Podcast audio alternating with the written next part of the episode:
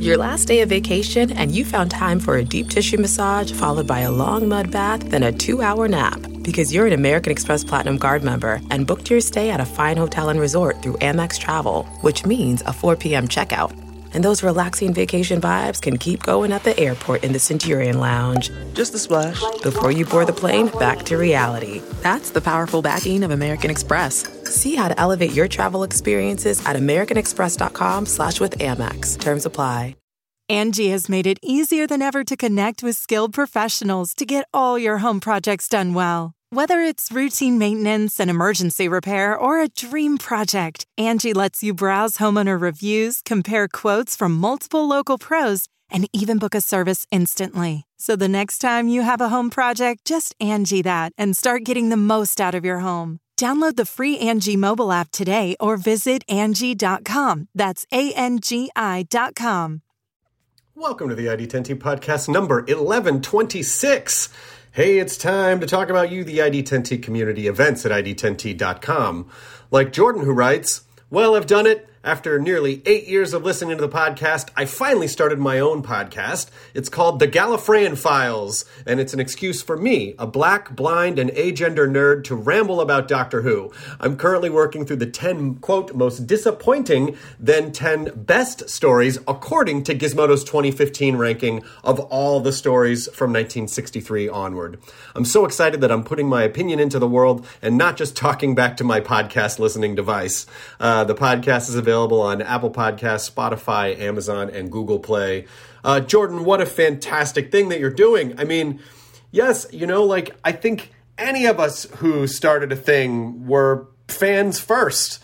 And then we were like, you know what? I think I want to make a thing now. So, uh, congratulations on um, coming to the side of content creator. Um, your podcast sounds fantastic. And what a great structure to march through um, all the episodes uh, from that list and to weigh in on it. Maybe you'll agree with some of it, and maybe you won't. And that's why uh, people should listen. And then also, you know, uh, remember why they loved uh, Doctor Who and, and maybe where to start if they're thinking about uh, diving in to you know 60 almost 60 years of uh, of Doctor Who episodes. Uh, and I do believe that I'm going to guess that there are probably more than a few Doctor Who fans uh, who listen to this podcast. So uh, again, it's called the Gallifreyan Files, and uh, check it out wherever you get your podcast. Thank you so much, Jordan, for submitting events at id10t.com for anyone else who wants to uh, get your stuff up on the corkboard. Let's talk about this episode. Sam Richardson, who is a brilliant actor and an amazing comedy writer and performer. Um, he's been in such fantastic stuff. Um, Sam uh, was a co-creator and a writer and a producer and an actor on Detroiters. Um, he was on Veep uh, for three or four years. Um, he is in the Tomorrow War, which uh, just came out today, July 2nd. Um, and also, uh, he came on the podcast to promote Werewolves Within, which looks fantastic. Um, it's in theaters now. It's on digital rental, rental and VOD July 2nd, which is also today. Um, and uh, it just looks great. So I highly recommend. It's like a well, it's basically like a uh, I like a, a dark comedy horror uh, movie about werewolves, and uh, I'm really excited about it. So um, thank you so much, Sam, for coming on the podcast. And also, Sam has a, a an encyclopedic knowledge of, of television from the last several decades, which we talk about. Um, also has a background in um, comedy, sketch, and uh, improv. So um, just a really, really great, super funny dude, and uh, it was a real joy to have him on. So here we go, the ID10T podcast number eleven twenty six with Sam Richardson as we roll the thing. Initiating ID10T protocol.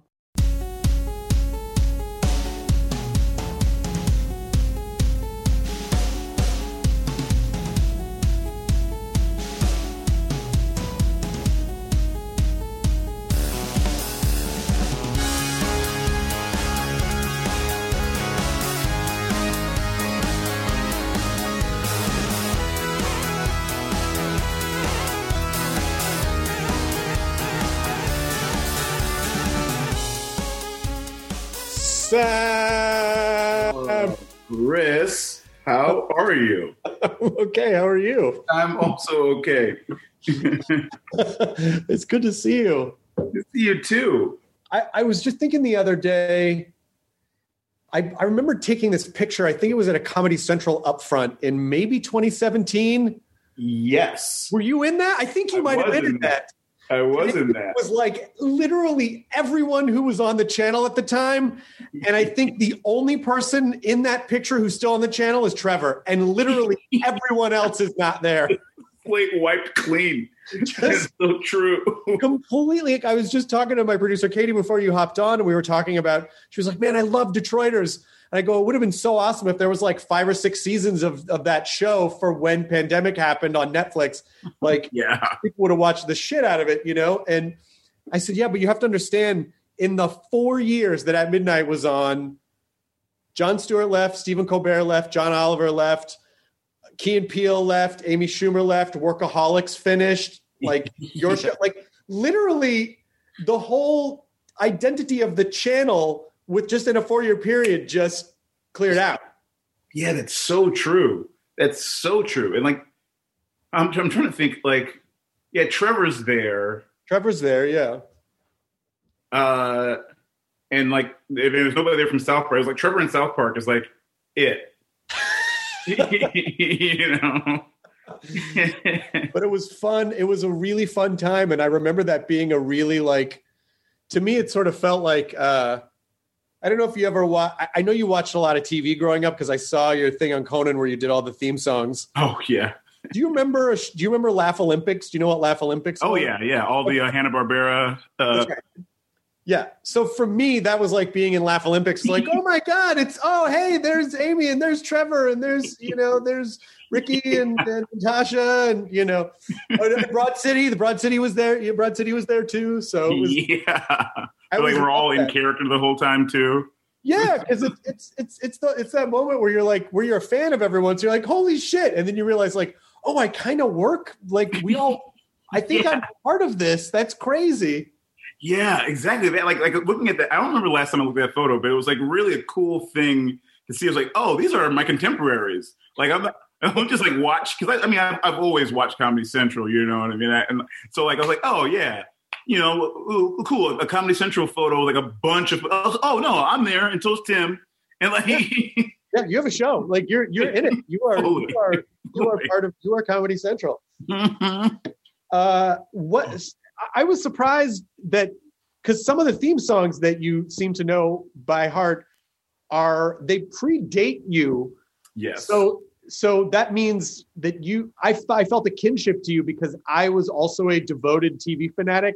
Yeah, a lot of TV trivia floating around in my head that take the place of things like people's names that I know now or where my keys are. hundred percent. so uh what what you so you just nonstop ju- like absorbed as much television as possible Yes, truly. Like, and I was, I, th- I think I saw a, uh, there was like a meme or, or something we're talking about like how kids will never understand uh, the idea of just like watching a show because it's on, you know? Because like it's just like what was on TV was what was I was watching. So I'm like watching Dear John and I'm watching, you know, It's a Living, you, you know, and I'm like ah, oh my god that show it's a living Living. Lifestyle, the French Riviera. they were like cocktail waitresses right it was like Yep, it was like Ann exactly. Jillian and and this whole and they were just like snarky cocktail waitresses hmm Yep. god i completely i there i completely forgot that show existed there were some weird fucking shows Just so weird. But to me, I was like, yeah, that's that's just television, you know? I mean, you, having absorbed so much television, can you imagine doing anything else? no. No, I got my 10,000 hours uh, just sitting in front of the screen. You know? So let's see. If you were born in probably, I'm guessing in the mid to late 80s, hmm uh, so you caught mid. Okay, so you you sort of caught you you must have caught the comedy boom, like the 80s, the full on like. Like I still occasionally will watch some of the old Dangerfield young comedian specials. Oh, yeah, yeah, yeah. and just see like you know oh what happened to that oh where they they're still working oh you know they die you know just kind of like going through were you Mhm. as obsessed with stand up or were you was it was Uh, it more like just sketch and and Uh, a, a bit. I wasn't like super obsessed with with stand up, but I would always like remember watching like a Star Search and seeing a stand up on there, and then being like, "Oh, I know him from Star Search," you know, like. such a weird show. I mean, like we have AGT now, but AGT is sort of like, except for when they're doing the auditions, like when people are on AGT, they're generally like, well, these are the these are kind of the best people at what they do. right. And Star Search was like, let's roll the dice. You know, so nice. Let's see. This guy says he can juggle. All right. Two stars. Two stars, three and a half stars, two and three quarter stars. But Star Search was really Yelp for performing. really was in time. Two stars. Would not watch again. I love your career because it's you you you you've had this really great parallel between being a creator and also and being a creator of good shows and good content and also just being on good stuff, you know? Like it's yeah, yeah. it's kind of a nice and it feels at least from what I gather, you never know what people's actual journey is unless you really sit down and talk to them at length. So correct me if I'm wrong, but it kind of seems like right out of the gate you were working on really cool stuff.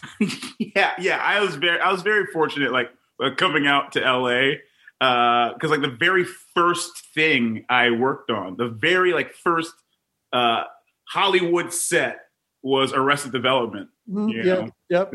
and I was like, oh my god, it was incredible. And I'm like working with Jason Bateman, you know, and then and then right after that, and it aired before Arrested Development, but I was I had a, a series recurring on The Office. Mhm. So like it's just like straight up, I got to work on two amazing shows, yeah, which I like is unheard of. I mean, that's not to say that I just like showed up to LA with like two suitcases and was like and a dream, you know. Right.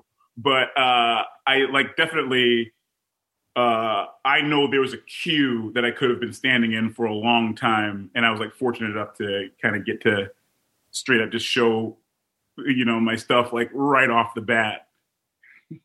But you also your background is Second City, isn't it? Second City, yeah. Yeah, so you you had at least you had sort of like a comedy pedigree training coming in that people were already aware of. I mean, there's definitely like a, oh, you know, like there's whether it's Second City or UCB or or Groundlings or whatever, it, it definitely helps not only open doors, but but the but the performance track y'all are on in those programs is so insane that you're so would i mean do you think do you feel like it seems like you're so hyper prepared and trained Yes.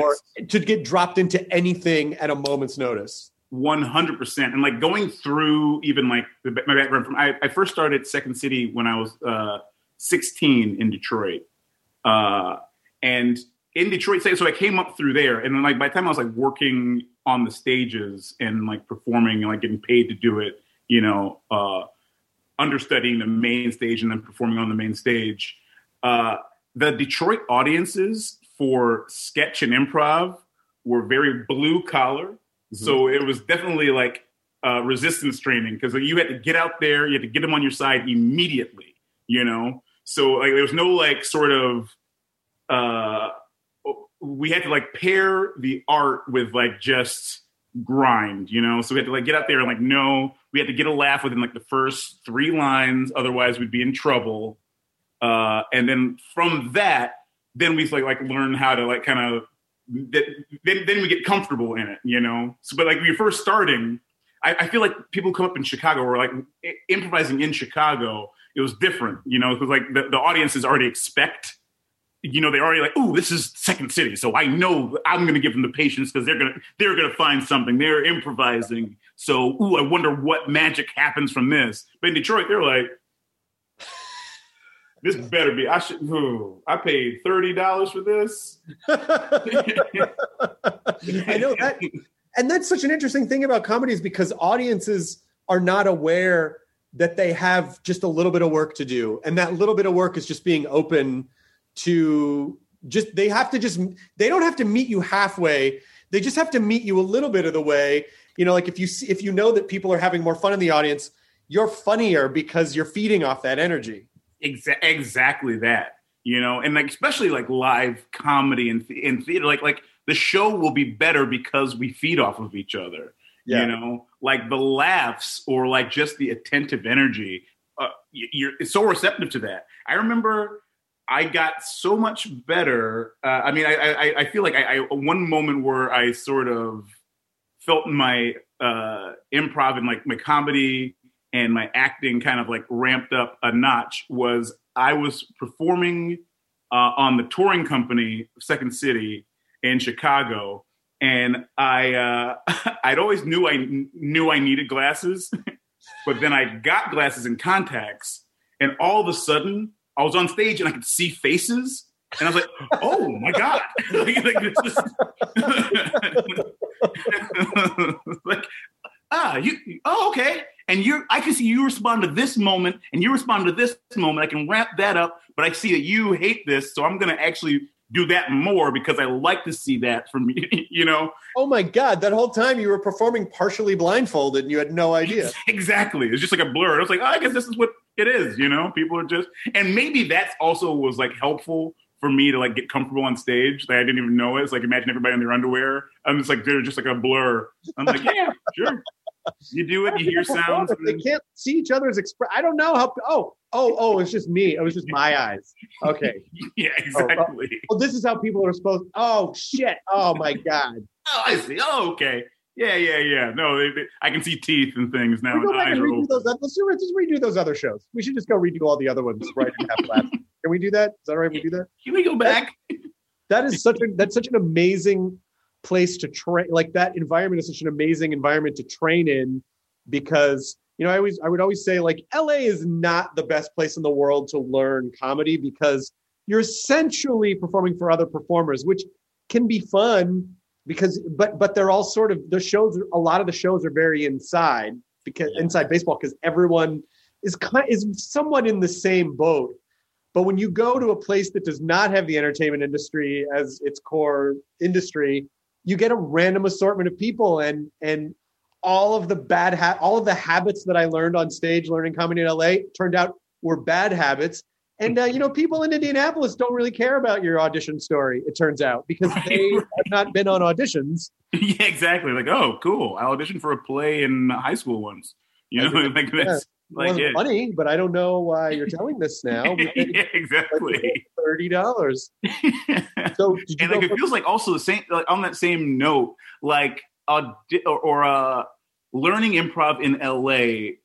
Uh, it feels like it's automatically uh, a rung in a many ladder, a many stepped ladder. You know, whereas like if you're learning improv in Michigan or in Chicago, that's like the that that is the brass ring. You know what I mean? Like doing the fit like like so I feel like in LA people learn it because I gotta learn this so I can audition for TV and I can audition for movies.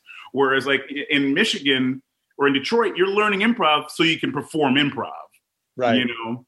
And I mean Right. that's not of course it's not across the board. That's not like you know everybody who in LA or like in New York or whatever because there's so many uh, brilliant some of the best improvisers in the world like started and like are Yeah. from there but it, it feels like the the eyes kind of look past that and like and, and you get so many people in classes in, in LA where their agents told them to take an improv class Right. you know right versus like in Detroit, it's like, oh, I know, I I know Second City, I know improv.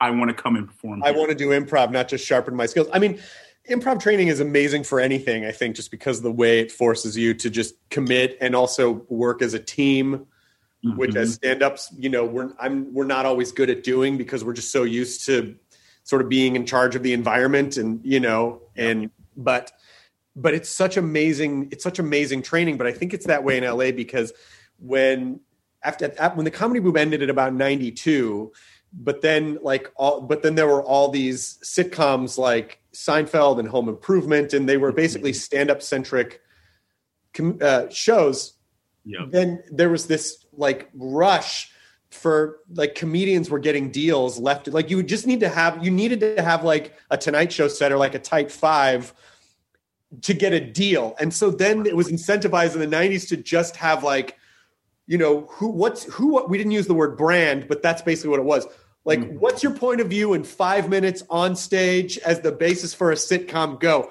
and it read this kind of weird other type of comedy that was very short form Uh-huh. and very like punchy and like here's who I am and just a few jokes and and again sort of like you were saying without necessarily pursuing stand up as the art but more of like you said it's like a me as a commerce like as a means to an end which is Uh-huh. a slightly different you know and I'm not saying one's better than the other but it was just a it was just a slightly different iteration of the comedy that you would see if you went to Detroit or Indianapolis or Reno or whatever which is just like I worked all day. I don't, you know, I don't want, I'm, I just want to turn over my time to you right now and not mm-hmm. have to think about anything other than, you know, having fun. yeah, exactly, exactly that. Do you miss the live performance? I do sometimes, but then like sometimes when I when I do it again, sometimes I'm always like, oh, I've got this pressure on me because like like I don't do it so often. So I feel like when you're getting your reps and you're performing every day, you, you're like, oh, okay, well I'm gonna do another show tomorrow, or this one goes. You're not even thinking about like before or after. You're just like, I'm doing it. But when you haven't imp- improvised in three months, you're like, oh man, I haven't improvised in three months. Oh, oops, and then you're in it, you know. uh, uh, yes. And uh, uh, uh, aliens. Shit. Oh, God, I haven't done this in a while. yeah. Do you, and do then there's like a feels like there's a pressure also where everybody's like, "Don't worry, everything this guy's going to say is going to be a one hilarious." So, I, hmm, that's kind of like opened a jar. Okay. Maybe it's like a funny jar. hmm, no. This is, uh, this jar is not that, I, I've seen funnier jars. I don't understand. What's the jar you're, no freaking snakes even popped out of it. What? Okay, which as we all agree is the funniest kind of jar. it's the funniest kind of jar. like maybe some sort of like fart jar, but I don't know if we have that technology yet. You know what? Farts in the bottom, snakes in the top. Why have we not made the snake fart jar? I mean, my God. It's we're. I mean, we, we could be millionaires. Could Someone's going to invent something like that and be. A, what did your dad do?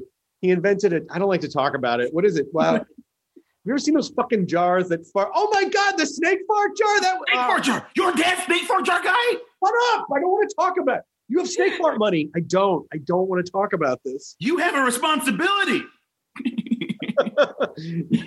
we we've been making these for six generations. the family line of snake fart just never they were able to corner the i don't know though it you know like it, i always wonder for as you've gotten significantly more recognizable and famous in the last handful of years what you sort of said is that pressure of like you know when when when you're a young performer and people don't know who you are you sort of feel like oh i can you know whatever. I, there's no expectation. I can you know. Mhm. do you feel any do you really kind of feel that pressure sometimes if, if you were to get on stage? Like i you know these people probably they know who i am. And is that does that affect the choices that i make? Or like because you can't really have any fear or roadblocks especially when you're doing improv. You have to just be free flowing Yeah, you know, and I, I I feel I do feel that, and then like there's there's at least there's a couple steps to like not feel that anymore. And but then like that whole time I'm feeling that I'm like, oh, but I'm feeling this, and then that in those moments I'm not in the moment, you Right. know.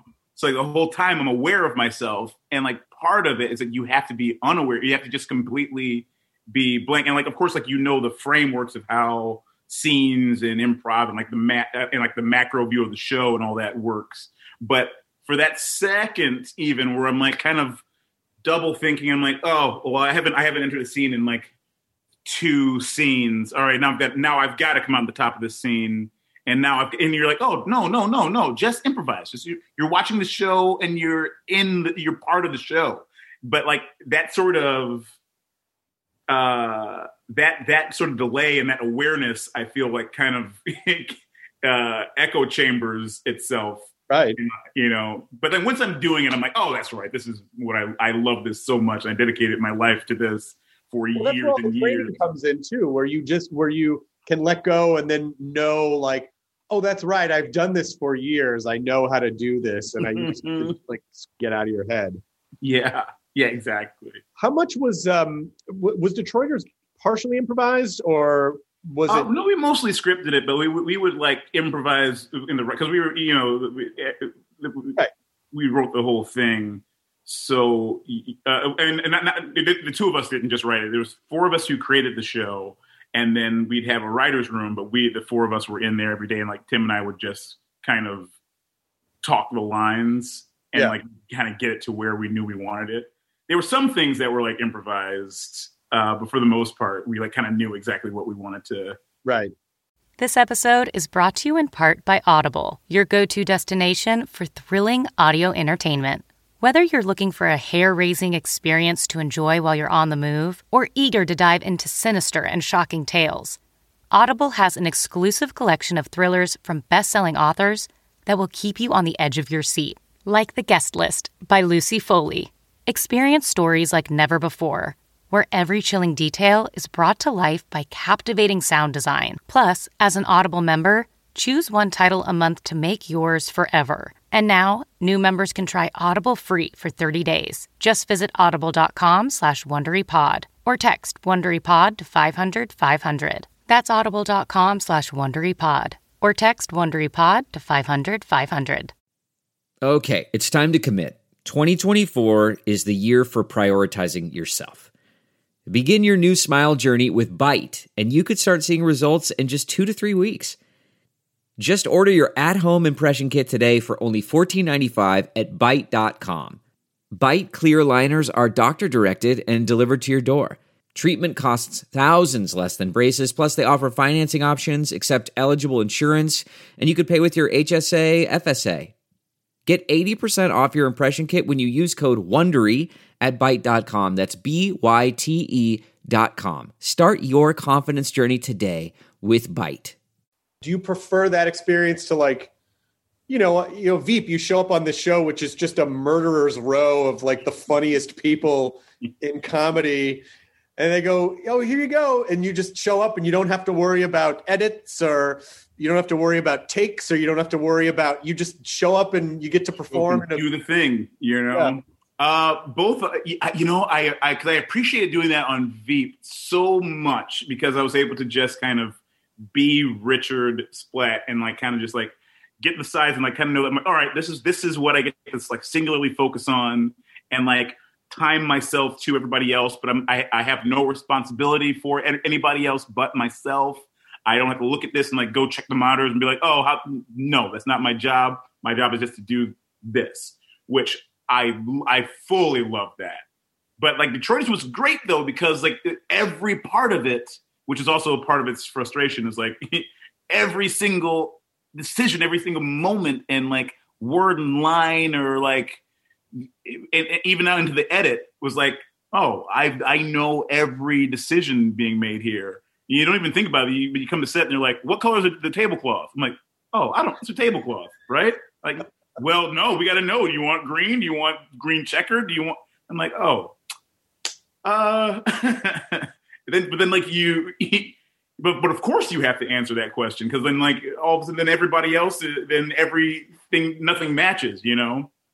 But it, there's, a, there's a, certainly a sense of like full ownership when you've done something like that, you know. Yeah, but then they but then you go they go, well, it could be green or green checkered. Fine, green checkered. Well, that's going to strobe with the camp. Why did you offer that as an option? What'd you ask? Why'd you ask? Yeah, I don't know. Make it orange. Well, I don't know. The floor is orange. That's gonna. I don't know. I just I just want to make jokes. I just want to make jokes.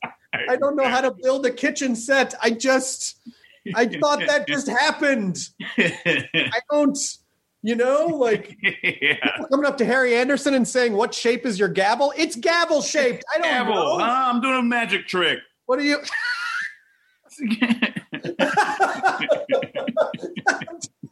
hey, come on! I can't. My thumb's disconnecting here. What's the? What's the You don't know.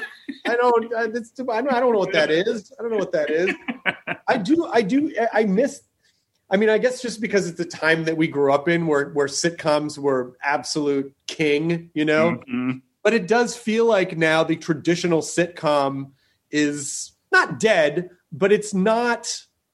it's not as much a thing, you know, like it's just Yes. not that, you know, everyone's watching this one episode and it's like it's comedy on it's Thursday night and it's fuck, you know, it just Yeah. I don't know, I kind of miss those days. Me, me too. You know, and like, like, uh, yeah, as TV's evolve, like sort of like the multicam TV shows aren't as prevalent or as popular and that sort of thing. But there was something to, like, you know, you watch Home Improvements and you know, like your band of players, and they're going to be in this house and they're going to go in that garage and they're going to go to uh, uh, Binford to they're going to go to the uh, Tool Time set uh, and then you're going to get some advice from uh, Wilson, and you like you, you get, there's a comfortability, you know, and like you're like, oh, come Halloween, it's going to be an amazing Halloween episode, Right. where he's going to like make a haunted house, and it's going to be it's like, like that sort of thing that doesn't, ex- or at least it's it's it's not what the television experience fully is anymore, and I do miss that. And like as a kid, I was like,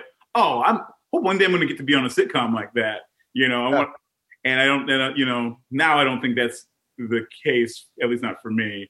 Have you pitched this have you pitched like a traditional four camera sitcom before? Uh, I have not. I uh because always all my my my uh, whenever I start like thinking about like okay how about this would be like a a four camera sitcom and I'm like I'm always I always go so genre I'm like how about this one roommate is a secret agent another one's a superhero but one's a Dracula and then the other one and I'm like no it's too much stuff I, I want I want to do that so bad I, listen, I was in. I don't know why. No. I would have. I would have greenlit. I would have greenlit that show, but not. You know, I don't think, and I don't even think you mean like a vampire, like a, a descendant of Dracula. Uh, Dracula. He's of the Dracula family. yeah, yeah. I am. No, I'm actually a. I know that you like you use that as like a like a term to describe it, but I'm actually descended from Vlad Dracul. Like I'm. You know, I don't appreciate the. I am a Drac. I'm a literal Dracula. I'm a I'm a Dracula. Like I know you're saying like oh like a Rockefeller to mean that he's rich. No, my name is Doug Rockefeller. I am. Maybe, you know What am. Do you pitch the show and call it literal Dracula? I don't. I mean, I don't. I, I think it. Right. I just based on the based on the title that would have sold the show in the '90s. One title. That's all you need. The title exactly. I I don't know. I mean, I, I don't. You know, do, you- do do you like the? I mean, obviously, I think you were on. I think you were on Veep for maybe three, three and a half full seasons. Right? Uh, I came in season three, and then I and I was I was on. I so I did. Uh, four, I, so so four, five, six, seven. So I did four full seasons Four and full two full episodes. seasons. You've actually done a pretty full sitcom, like a full comedy run. But Mhm. those those things where you're like, you know, we all when we first start, we all want to get on a show. I want to get on a show. I want to get on a show. But then you don't really think about like, and you were very. It's very cool that you were on an amazing show. But what if you get stuck on a show you're not crazy about? It's like, well, I should be appreciative because it's hard to get jobs. right. But there, but this isn't ending anytime soon, and maybe not as creatively. Like the, those the the sort of the the Twilight Zone blessing and a curse. Here's what you here's the thing you always wanted, but it's not great, and now you're stuck in it. And you're like, no, this is oh no! By the time you're done with this, you'll be 52. I'm like, oh no, you know. you won't be able to do anything else because it's the 90s and everyone will only recognize you as this one character. No. like, oh no, oh no. yeah, exactly. It's like, oh, well, I did, I did win the lottery though, right? Right? Right? Know? You're like, oh, money makes you happy. Money fills the void, right? yeah, right? Guys, huh? it is it is really incredible to think about you know like when we think about like lucille ball we think oh my god lucille ball was one you know she had i love lucy and then a couple other shows but literally uh when you think about julia louis dreyfus it's like Mhm. pretty much everything she's almost ever done has been some kind of a huge A huge, like a huge all distinct from each other all distinct characters and all brilliant and all like incredibly successful each in their own right. It's like it's mind-blowing. Truly. Like that hit ratio is unfathomable like everything like like seinfeld one of the greatest sitcoms of all time you know and then uh uh new adventures of old christine like like she's been lauded and awarded for all these shows. Yeah. You know, it's it's remarkable. And then like you you bring up Lucy, like Lu- it's it's it's Julia and Lucy who are like tied for most Emmys, I think. Oh wow. Yeah. Wow, that's that's really cool. She's I, I I was so I met her briefly. I got to present at the Emmys one of the many years that she won.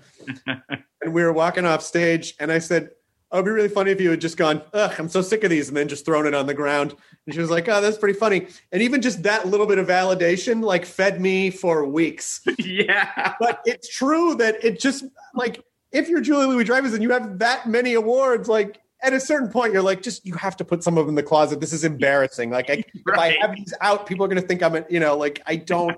it- It's too much at this point. It's too much. Yeah, exactly.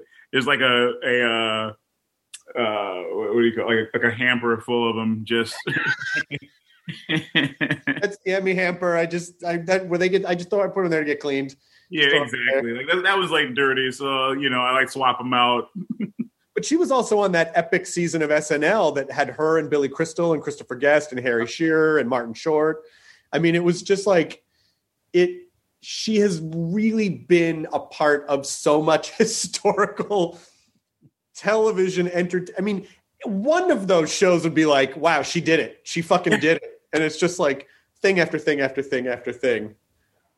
Uh, she's she's uh, otherworldly. Like her approach, and like you, you talk to her about anything, you know, you're like, oh, like watching her uh, as a producer on Veep, and like for the table reads, and that like the notes that she like has, like uh, you know, like like or the ideas. You're like, oh, yes, that's why you're Julia Louis Dreyfus. Your brain is tuned to the fucking super levels of comedy that are to most people like you wouldn't even think about because it's the subtlety of things you know what i mean? And, and it's the subtlety but then also like like, like like oh what would be funny here is the height difference between jonah and julia. So like that's a, a level of comedy that you're like oh yes you see that and you play into that at the same time as you're like the the, the dynamics it's re- it was I, it was it was a full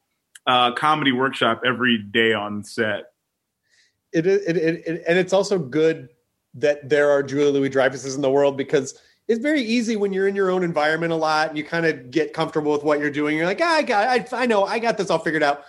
And then you see like a true master at something, and then you go, oh, I am not that.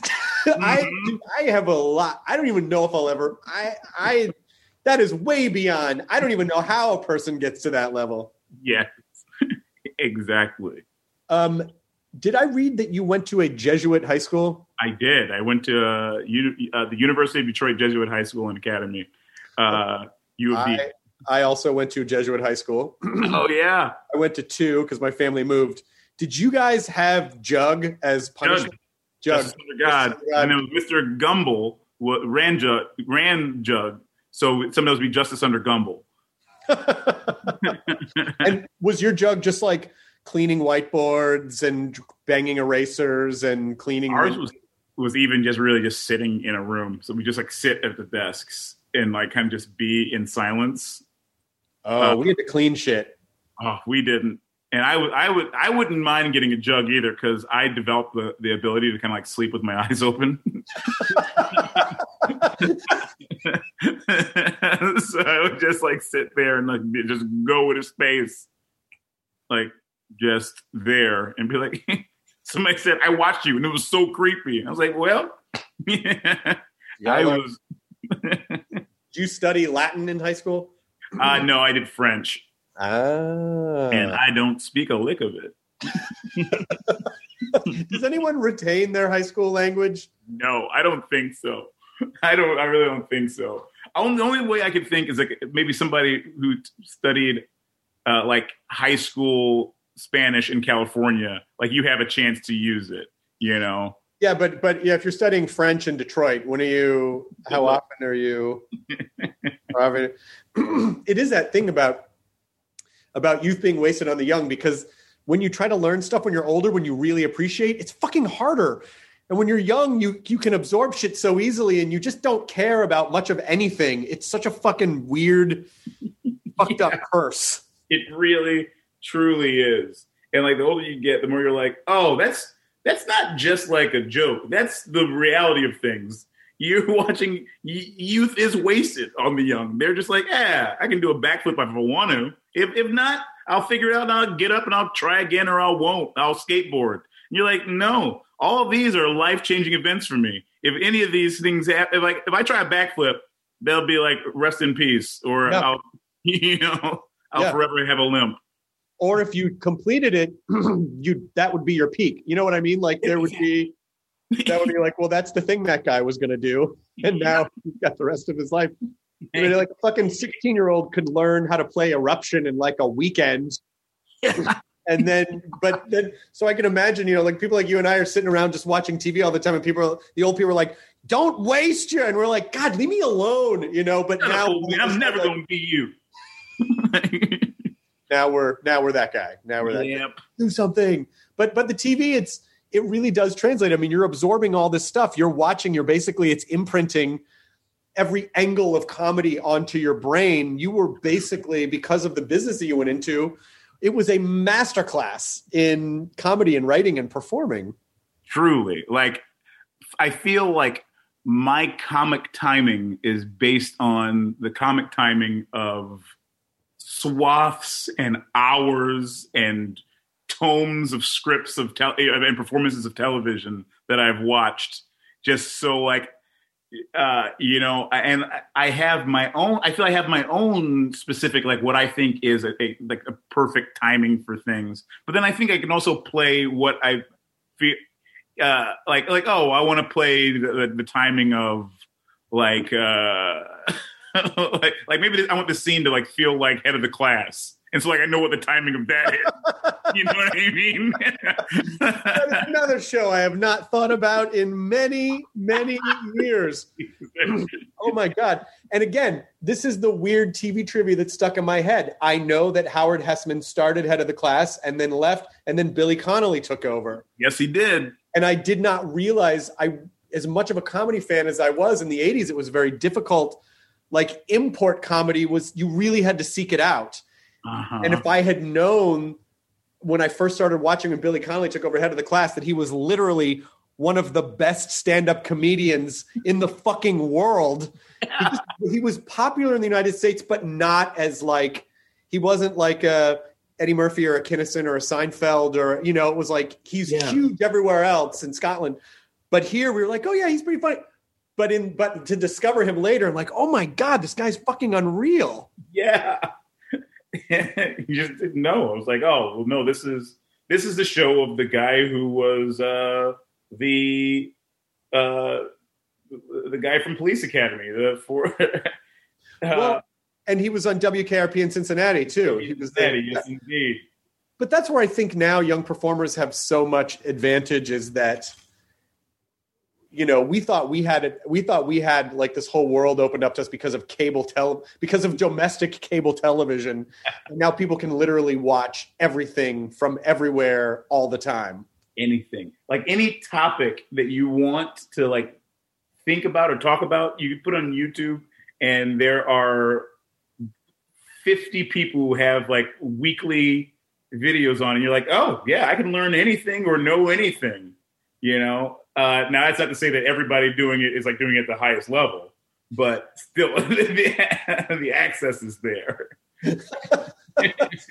Yes. As someone who's watched a lot of guitar videos trying to learn how to play certain things, I'm like, I don't know if this I'm just assuming this person knows what they're talking about. right It has okay, it has 11,000 views. I guess it's okay. It must be decent, this, you know. must be, this must be what it is That's good. Like I don't really know, but you know, the what we had to swap out from having people tell us what to watch Mhm. is now we have to learn how to know what to choose to watch. right And that's tricky. Yes, exactly. Because they can put anything there, and you're like, "Well, this this is the top one, so it's got to be it's got to be right." It's like that. right? red- The top is always the best, right? Yeah, but you know, the top video is also like a duck farting on a baby. No, I know that, but you know, like it's all it's got to be the best, right? Top is the best. Top is the best. And I mean, I love Duck Farting on Baby.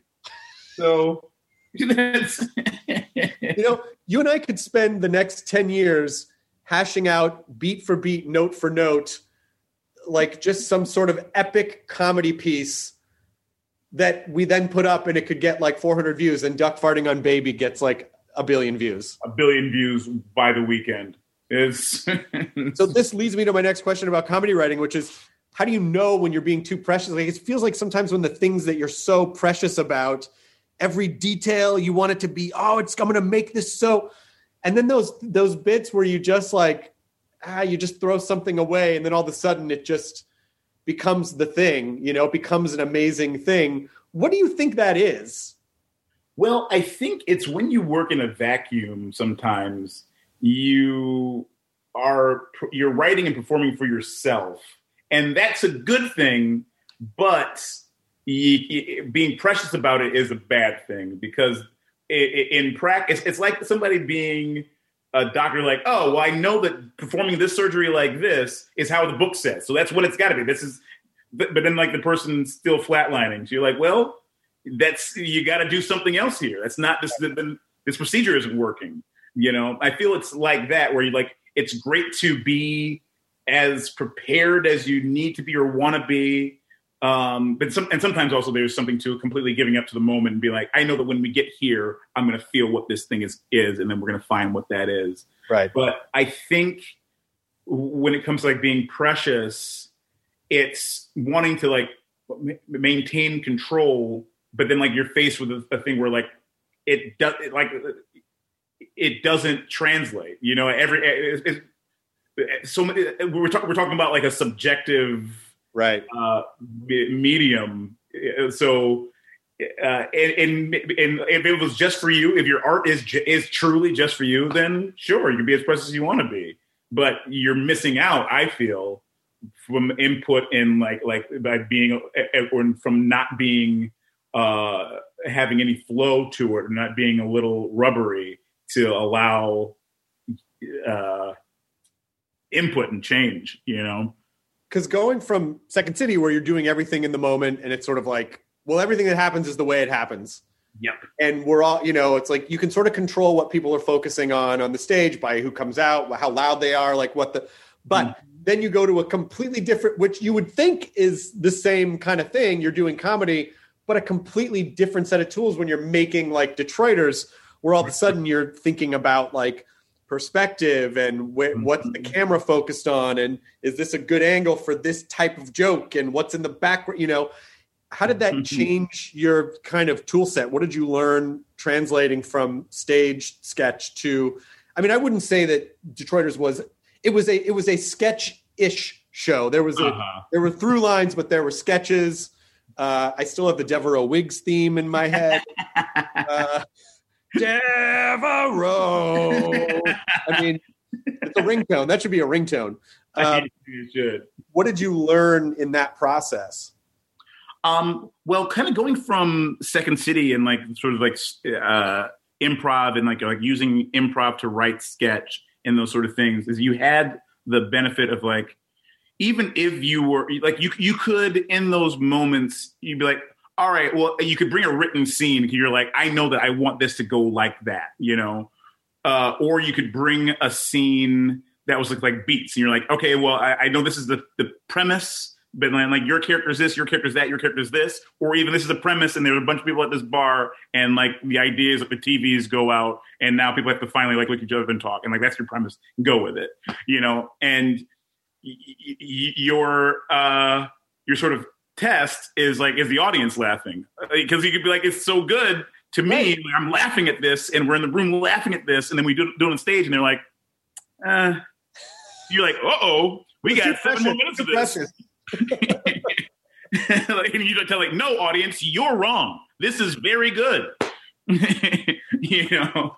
So I think that that humbling uh, we did like kind of like uh, is part of our uh, DNA. So like when it, when it came to like writing Detroiters, we still had that same sort of thing where it's like you could be like, uh, I got I'm pitching this joke. It's really funny, and then like nobody laughs, or, or they're like, or they like ha- they laugh like this, you know. Like you're like, oh, uh, well, okay, maybe you know, like that sort of.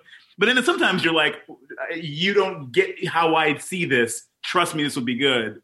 And then like you can also like rely on the trust of them to be like, all right, well, you really do uh, see something here, and I trust you as a comedian or I trust you as a writer. So like, let's put that thing in the show, and then we'll see. Uh, and then like on set, you're like, oh, actually, this does work, you yeah. know, or or like, oh, it doesn't work, but all we need to do is have the you, you, this works. This maybe we're working a wide, and then you have you have like three people there ignoring him entirely, and that makes it work. You, right. you know, uh, it's sort of like just with things like Detroiters, where we had it wasn't just like me. It, there, there was Tim and there was Joe and and Zach. So all of us are putting our minds to this thing, and all of us are checking and balancing each other. That sort of helped us to not be precious on things and to sort right. of like trust in some things and knowing that once we get to that point, we can fix anything if need be. You hear that? Your dog knows. Spring is coming sooner than you think. But the warmer weather also means that fleas and ticks are coming back. Fleas are an itchy nuisance and can easily get into your home, furniture, and beds, which can be terrible. Ticks are even worse. They're hard to spot but can carry disease and get your dog really sick. PetMeds pharmacists connect directly with your vet to save you time and deliver the best flea and tick products for your pet. PetMeds offers low prices on all flea and tick meds, including NexGard, Simparica, and more. Visit petmeds.com and use promo code PODCAST to save 40% on your first auto ship order. That's petmeds.com promo code PODCAST for 40% off your first auto ship order. So I'm a father of one. I gotta find a babysitter. I found care.com and I was blown away. Through the platform, I was able to find local and experienced candidates along with their reviews and rates, which were way more affordable than I anticipated. Care.com really put me at ease knowing that they were all required to go through a background check. If you're like me and you need to find someone reliable for your childcare necessities, check out care.com. Find the ideal sitters for your childcare needs. Yeah, and, and I think that I think exactly what you're describing is why I hate writing alone because even stand up, you, you're not you you you do produce the material alone, but it is but it is a relationship that you form with an audience. Mm-hmm. Who will then sort of, you know, you get the feedback from the audience. So it's so stand up is weirdly collaborative, even though it doesn't seem. It's just the audience is just con, they're not contributing the jokes, right. but they do contribute the direction, you know, mm-hmm. and having a good ensemble of, you know, at least one other person to be able to have that trust and, you know, like that. I just, I don't understand people who are like, I just need to be alone to write. It's like, no, how do you not, how do you, how do you know? Like, don't, don't, how do you not, like, don't you love the dog pile of like, someone else jokes and then you top it and then they top it and then you top it and then like that's that's so much fun so much fun and like th- th- then it doesn't feel weird to be like I, I sometimes I feel like if I write something and I laugh at it, then I all make I'm automatically self conscious of oh do I think I'm the shit? So then I'm then I'm like oh but you, but like of course you ha- I have to like enjoy it, but it feels better to have it confirmed before I put it in front of someone else. Yeah, you, know. So I feel like that sort of dogpiling is so necessary. Like I, I, I want someone to beat my joke. Please beat it. Right. It helps it. You yeah. know. And yeah, then I that, get credit for it anyway. Somebody's like, "Oh, that's brilliant." And I was like, "Yeah, I came up with it." That well, that and that and that's that's sort of the that's it, it is a school that I subscribe to, which is the comedy fan performer. So that it's not just like, "Hey, man, I don't care who gets the best joke in this group, but just someone get the best joke." You know, like just that it comes, just that it happens. I just, as a comedy fan, I just want to be a part of it and see it happen. I don't care if I say it or you say it or she says it or that guy says it. Like someone just say it so that it's the funniest that it can be, whoever that is. Yep, I agree. That's that's that's my uh, credo as well. Are you writing something right now? Are you writing anything right now? Uh, and I'm getting ready to to uh, start writing a couple things uh, collaboratively. So like not yet. They're in the pitch in the pitches. Got it. Got it. Got it. Did you have? uh Were you? Did you? Were you hired as an actor for Werewolves Within, or? Yes, I was hired as an actor, and then I, I was a producer on it as well. Oh, that's cool. Yeah. What did you? What did you get to do as a producer? Uh, kind of like notes on scripts or like in, in some, certain scenes. Like I didn't feel uh, like like if something was, I was like, oh, the comedy of this requires this moment. I didn't feel like bad being like, ooh, we're missing this. We got to do this. You, Yeah. you know? And like, of course, not stepping on Josh's toes. with Josh uh, is a brilliant director. Uh, uh, uh, Josh Ruben, who directed, Yeah. Werewolves Who also did scare me? who did scare me, which is Yeah. amazing, brilliant. But I also didn't feel any of that sort of that that that feeling when you're like, oh, I, I could I could take the. I- it was like a little bit of best of both worlds, right? Where if, if I could have a micro view of just my character at times, and I could also like look at the overall and like be like, oh, this moment doesn't work how we're doing it. I don't think, and I can talk to Josh about it and not be like, excuse me, or like a snooty actor and be like, no, I, you know, you know, it's I'm coming from a place of like feeling partially responsible for the movie and like my name is on as a producer, so I've like got to give feedback and I've got to kind of feel through it, you know. Uh, Well, that's cool because I think I think a lot of people don't realize that producer can mean a lot of things. Like Yeah. you can get a producing credit from just suggesting an ad. Oh, why don't you hire this person? But if you get them, then I get a pro. Okay, fine, you get a producer. Like versus people who are very hands on. Um, but it so and often when you, I think part of the juggling act is how do you make sure that all of the voices in the room who have a say at least all kind of have the same goal in mind right. with the direction of the piece. yeah. And like, right, that's the question, right? And like, the, and like, like the tiers of producer and like that sort of thing, and, and like, hmm, being aware of yourself within like the the structure of it, and like taking, trying to take your ego out of it, and, and like the, sa- the same thing, like uh, of of I don't care who gets the joke as long as we get the joke. Yeah. that same sort of thing like as being like being an actor and a producer in something where it's like it doesn't I, I don't care that like the scene makes me look like the best. I just want the scenes to be the best and like as a producer i feel more free to do that instead, instead of being an actor and being like ooh can i give you a line read because like that's you know like ooh, uncomfortable How about this? Woo! Can you do it like that? Uh, why? Why are you? I don't know why you're. producer Oops, sorry. I'm sorry, I didn't notice the produ- I didn't notice the hi. My name is producer name. it's a little name tag with a little badge under it Producer. Movie looks great, by the way. And I know uh, you mentioned Josh, and then it was written by Mishna Wolff, Mhm. which was adapted from a, a VR game. Um, but it and game adaptation is tricky, can be very tricky. But this movie looks really fun. It just looks like a great, fun, fucked up werewolf kind of comedy horror movie. Yeah, it it, it really is. Like, uh, it's. I, I feel this this movie is gonna is gonna. I I, I feel it's gonna do well. It's gonna be re- really loved because it's such a unique uh, sort of environment that the movie takes place in, and the, the vibe and the energy of it. It's something that like kind of does harken back to like those movies that we grew up watching, uh, but also like with like like a little bit of like Clue and Yeah. like a little bit, you know. Uh, but it's also very now, not not now as in being like everybody's on their cell phones and like this, but like now in in that. You know?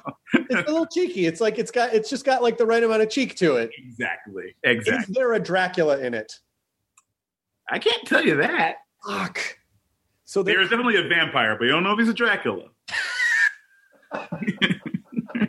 can't assume he's a. Not every vampire is a Dracula. Every Vampire's a Dracula. A lot of vampires are not Draculas, Your Highness. Okay, we're not fucking the royal family. You know, we're not the fucking Windsor of vampires over here. fucking. God, I don't know why this character's so mad. Fuck. Well, you know, he's been around a long time. Draculas. I'm so sick of their fucking they're just so entitled. The fucking Dra- these Draculas are so entitled to my blood. I don't think there's anything more fun than a than a good comedy horror movie. It's just every every element because you get the comedy and then you get jump scares and then you get the gross scares and then you just get I don't know. It's to me, it's just always going to be the kind of movie I would want to make.